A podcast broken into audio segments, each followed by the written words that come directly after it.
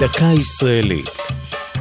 השבוע לציון יום המשפחה, והפעם משפחת דיין.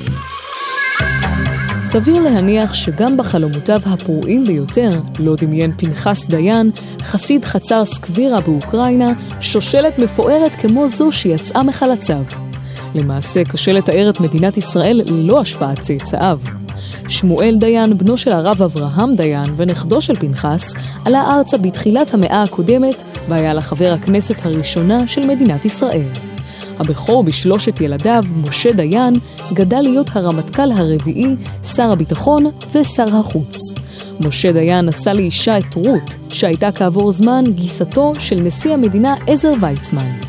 משה דיין היה גם אב ליעל דיין, חברת כנסת לעתיד, וליוצרים אודי ואסי דיין. אחותו של משה דיין, אביבה, נישאה לישראל גפן, וילדה את המשורר והעיתונאי יהונתן גפן, אביהם של הזמר אביב והשחקנית שירה.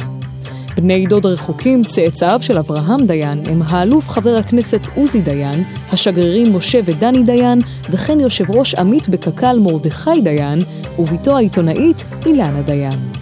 בעוד הדורות הקודמים עסקו בעיקר בפוליטיקה ובביטחון, הדורות הצעירים יותר במשפחה נוטים דווקא לאומנות ולתקשורת, אבל כמו קודמיהם, ממשיכים להטביע את חותמם על החברה הישראלית כבר יותר ממאה שנה.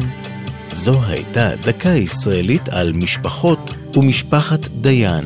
כתב דניאל סלומון, ייעוץ הדוקטור מרדכי נאור, הגישה עמלי חביב פרגון.